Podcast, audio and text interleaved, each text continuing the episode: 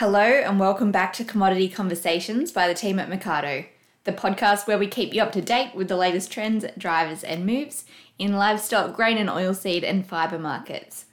My name is Olivia Agar. Thanks for listening into episode 225. One topic we're very happy to speak about is improved market access and trade.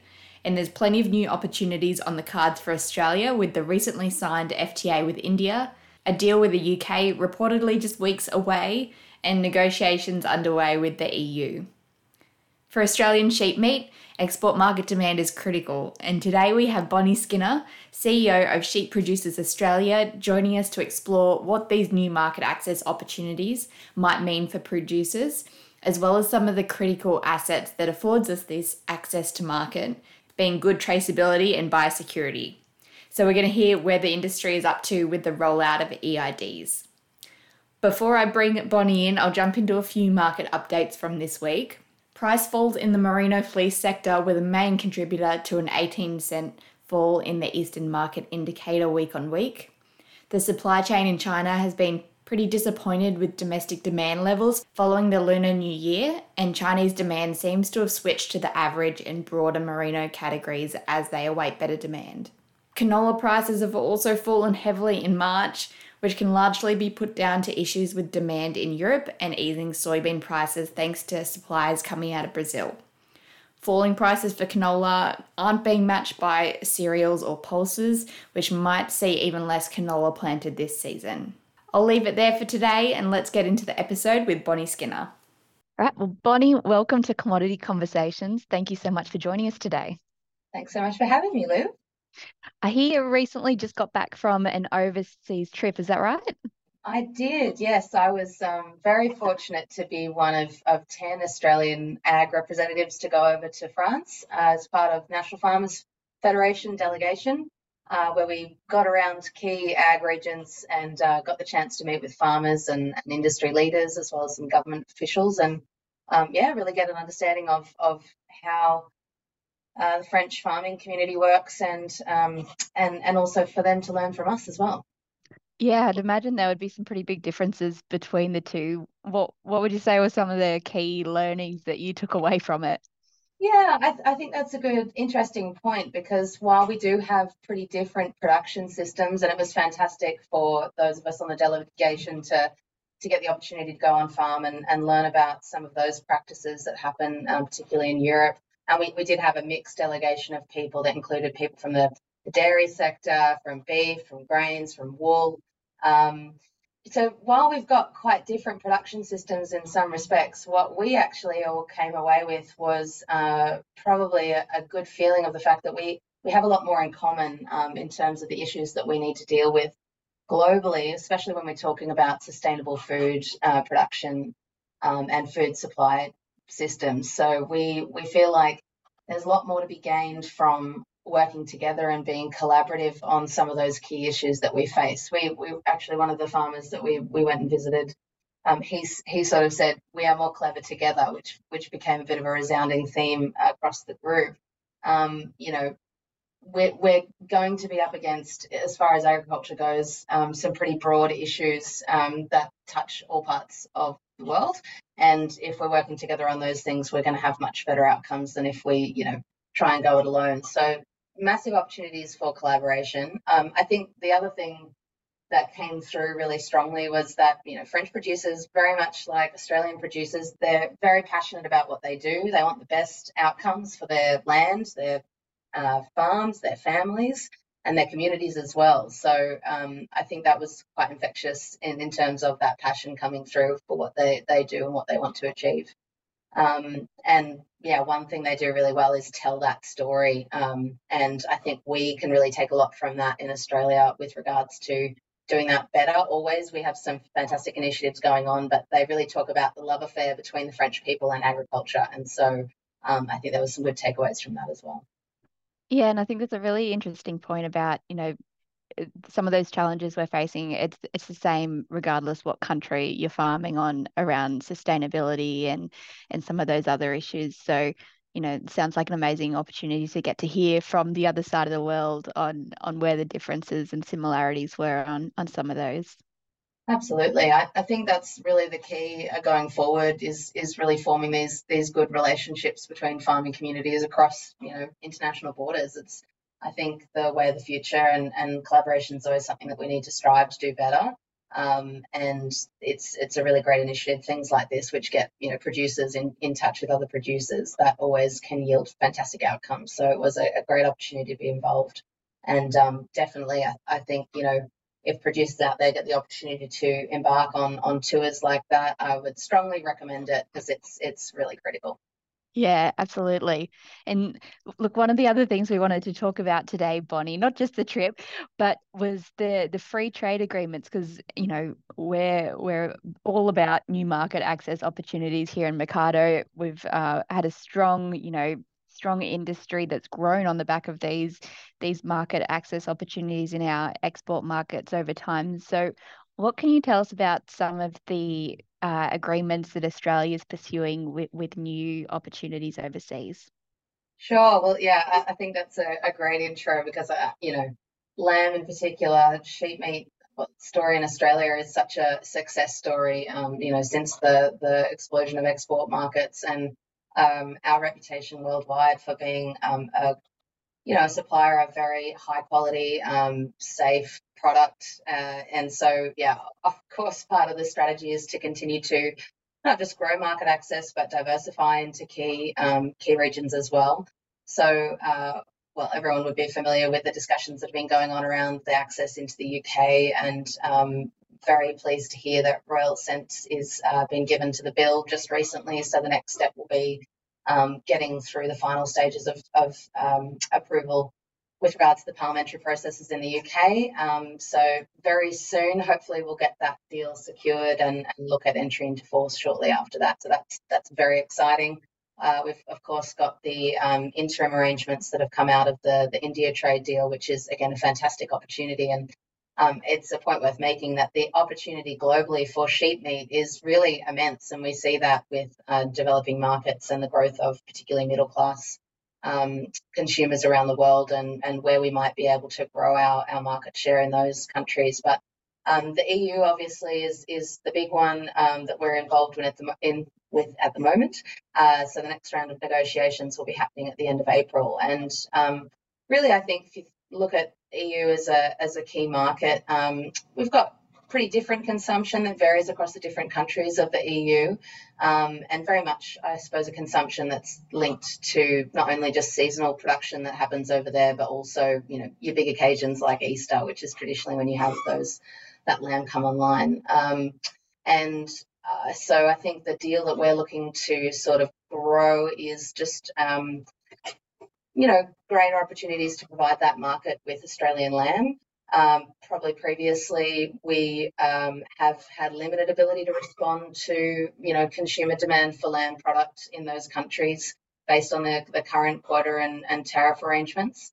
Uh, so, uh, you know, what the industry is seeking out of out of the negotiations will be a more modernised access that gives us the ability to provide um, you know, particularly lamb, when consumers want it. Um, certainly, our priority at, at Sheep Producers Australia is really two key things, and that's to make sure that we keep as many people producing sheep as possible, and that's not just in Australia; that's everywhere. And we're we're involved in the Global Sheep Producers Forum to drive that initiative. But the other key one is obviously to keep people, um, oh, to increase the amount of lamb that's consumed around the world, and um, that's increasing lamb no matter where it comes from. So we want to see lamb on menus um, as often as possible. And so really being able to provide uh, a high quality product um, when consumers want it um, and when it can't be met by local production is the, the key priority and driver out of um, these trade negotiations. So uh, we're really looking forward to seeing where they land. And I know they're wanting to try and get this deal sort of um, wrapped up towards the middle of the year. So we'll see. It's very exciting. And uh, Bonnie, what does the, the EU consumer of sheep meat look like? Are, are they big consumers of lamb? Um, is it a growing segment of the market over there, or is it is it fine dining? What does it look like? Yeah, and, and I think again depends where you um, which countries you look at in the EU. Obviously, there's a little bit of a diversified profile there, um, and as I said, some have a, a bit more of a stronger tradition around eating lamb, just based on where that ties into different cultural preferences. Um, we see the predominance of consumption in, in Western Europe, unsurprisingly. So, um, obviously, France and Spain, uh, Greece, though, is a key consumer as well. Um, UK goes without question. With this technically after the divorce, I suppose we don't really refer to them as uh, EU anymore. That's right. Um, um, I think in terms of uh, you know when I was over there, it was interesting to see what sort of sized cuts and things were were available on the menu and you know, I, I think um, interestingly there, and not surprising to to probably a lot of listeners, you know, there there is um, probably a strong interest from the consumers over there around the health um, benefits of eating red meat or otherwise of eating red meat. Um, they're interested in animal husbandry practices and animal well-being, as they refer it to it over there. Um, and environmental issues and how that all ties into their diet preferences. So I would say um, consumption of red meats probably um, in recent years and, and over the time has fluctuated a little bit and probably sits um, less than what we see in Australia in terms of consumptions from a, from a kilo per per person per year basis. Um, and so, but traditionally, you're seeing lamb in a lot of the food service industry type areas. So on on um, restaurant menus is where you'll see it. Um, but what I was going to say before was in terms of seeing it in the supermarket, um, much smaller cuts of meat available for sale. So um, where you might have a pack of cutlets, two is a pretty normal serving size that you might be able to buy in a supermarket. Um, that being said, there's there's legs of lamb that are usually there available in the freezer, but again, they're tied to sort of more occasion style eating.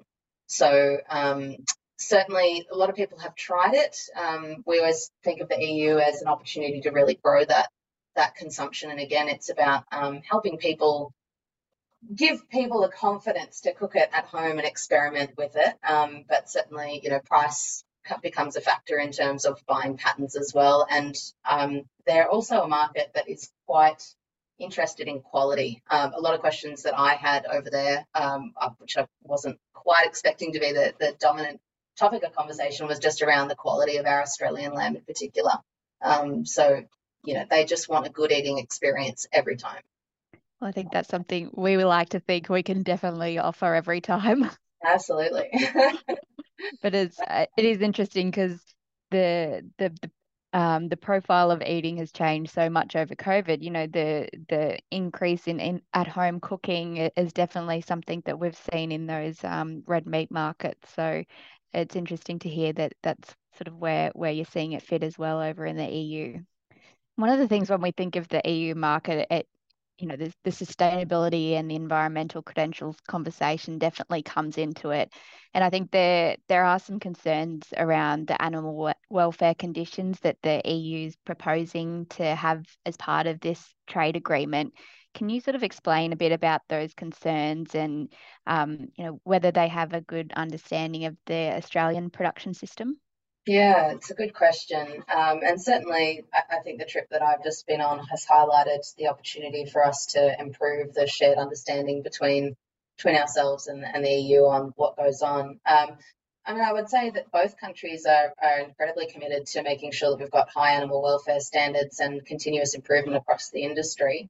Um, we're really proud that you know Australia has the Australian Sheep Sustainability Framework, uh, which is there to demonstrate, um, I suppose, how we're tracking against sustainability targets and, and sustainable production um, procedures and, and, things like that that are included in the framework um, and being very transparent about our progress against those.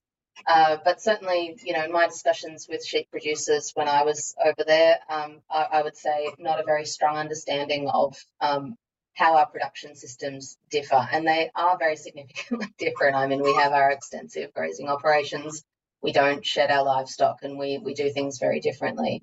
But we we do that for very clear reasons. And so a lot of the conversations that i had around um, perhaps some of our animal husbandry procedures and things like that probably not a clear understanding of the exactly the challenge of the blowfly that that presents yeah. and the, the differences in um, climatic regions that we have uh, and the breeds across australia that make it um, you know can't quit some of those animal husbandry procedures. Cold turkey you have to have a um, very strategic way about going about moving the, away from those practices. So um, there's certainly an opportunity for you know continuing that dialogue around why it is we do what we do um, down here and also over there as well. They, they're facing similar challenges, particularly from um, from consumers uh, around things like animal welfare and the environment. So, um, you know, in terms of what we'd be looking for in the the trade agreement, it's really around just having that shared understanding um, of things like sustainability, animal welfare, food safety, traceability, and having an ongoing dialogue. That's you know the sort of standards that we would expect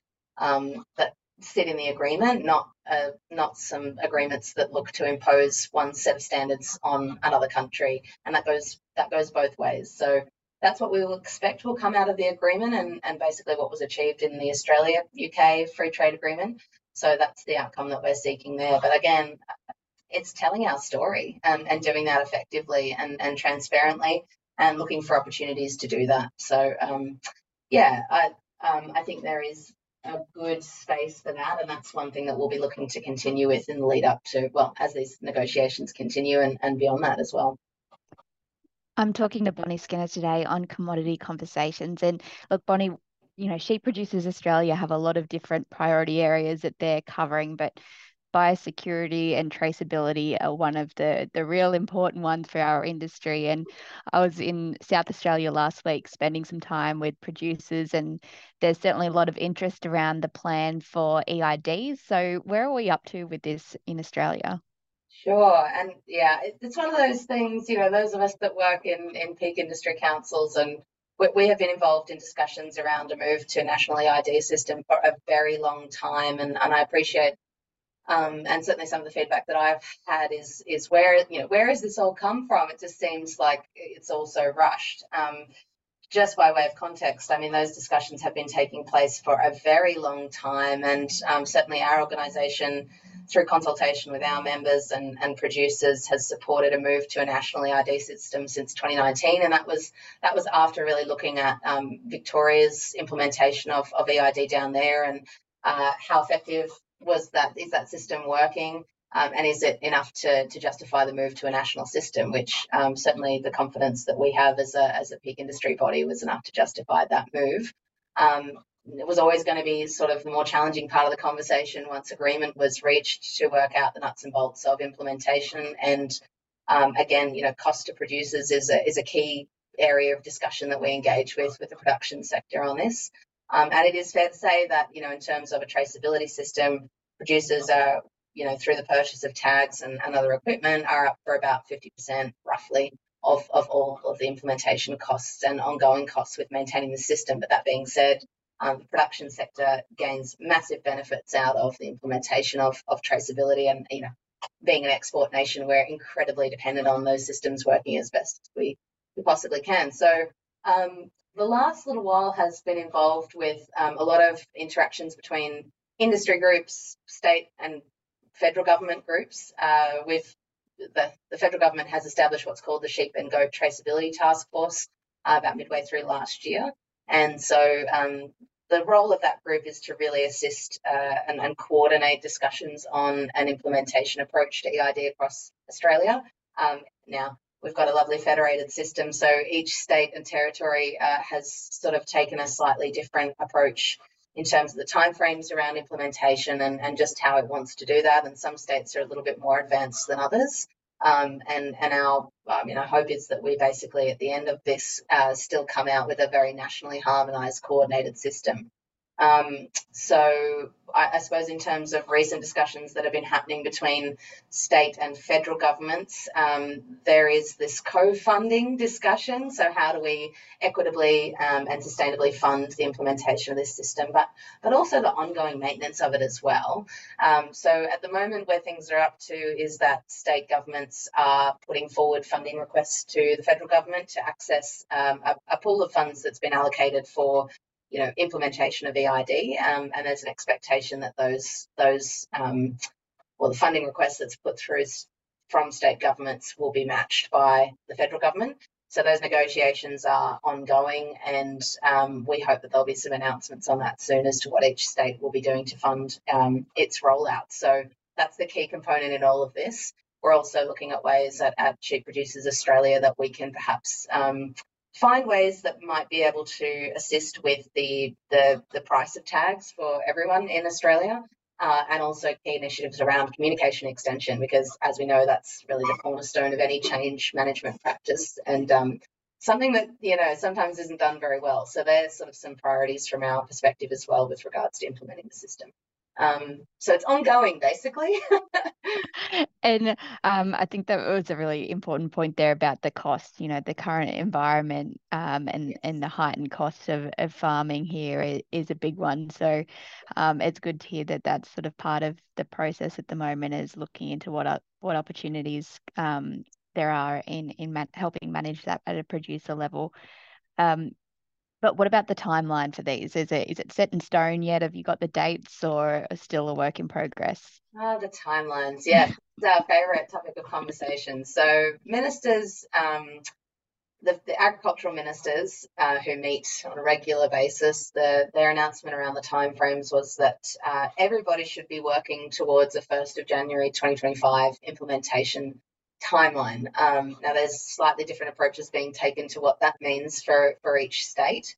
Uh, and certainly, we advocated for a very consistent um, implementation timeframe across states and territories because our our concern is, uh, I suppose, confusion between states, and especially if, if you know two states share a state border, um, about when, when am I supposed to be tagging lambs at what time and use and what, what am I doing? You know, um, Unfortunately, we're not quite there yet, but most states uh, are working towards, I suppose, turning their system on in terms of um, sheep leaving the property uh, of, of origin from 1st of Jan 2025 as needing a tag. But you really will need to look towards uh, the individual states. Um, New South Wales will basically uh, look to start tagging 2025 um, and, and be fully tagged by 2027 um, but each state is a little bit different. So you have to watch that space. But we do have a landing page on the Department of Agriculture website, which has the Sheep and Goat Traceability Task Force communiques that come out on a regular basis. Um, and so hopefully we can use that as a bit of coordination point for what exactly is happening with implementation timelines. But yeah, it's a hot topic. yeah, yeah, absolutely.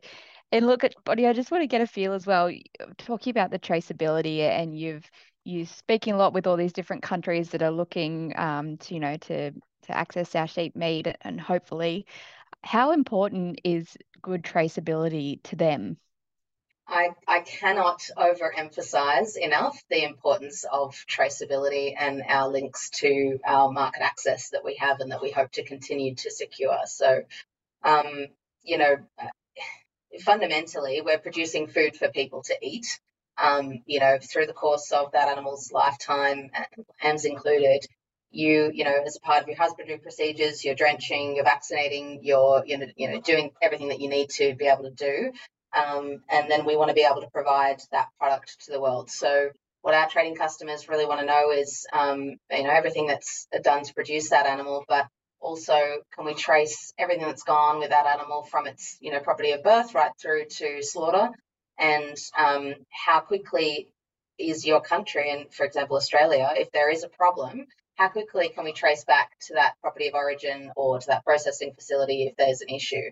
Those things are intrinsically linked in the trade agreements that we develop, and our reputation, again, is is world renowned for providing a very safe product globally, um, but also that we've got systems that demonstrate that we can get on top of problems should they ever arise very quickly. So they are looked at extremely closely, and um, it is very imperative that we have these systems working as best as they can. And you know, one of the one of the big things that has been coming up, um, you know, as part of I suppose concerns around implementing EID, there's there's been a few people calling for you know tagless movements of lambs, and and again, um, you know, for the lamb industry and and lambs that have these basically chemicals applied to them, which you need to do as a part of raising them.